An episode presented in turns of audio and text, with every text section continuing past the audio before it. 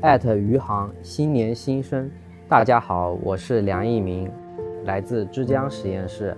在辞旧迎新之际，我在余杭祝大家平安喜乐。今天我给大家朗读斯蒂芬·茨威格的作品《人类群星闪耀时》。那些历史的尖峰时刻都需要太长的酝酿时间。每一桩影响深远的事件都需要一个发展的过程，就像避雷针的尖端汇聚了整个大气层的电流一样。那些不可胜数的事件也会挤在这最短的时间内发作，但它们的决定性影响却超越时间之上。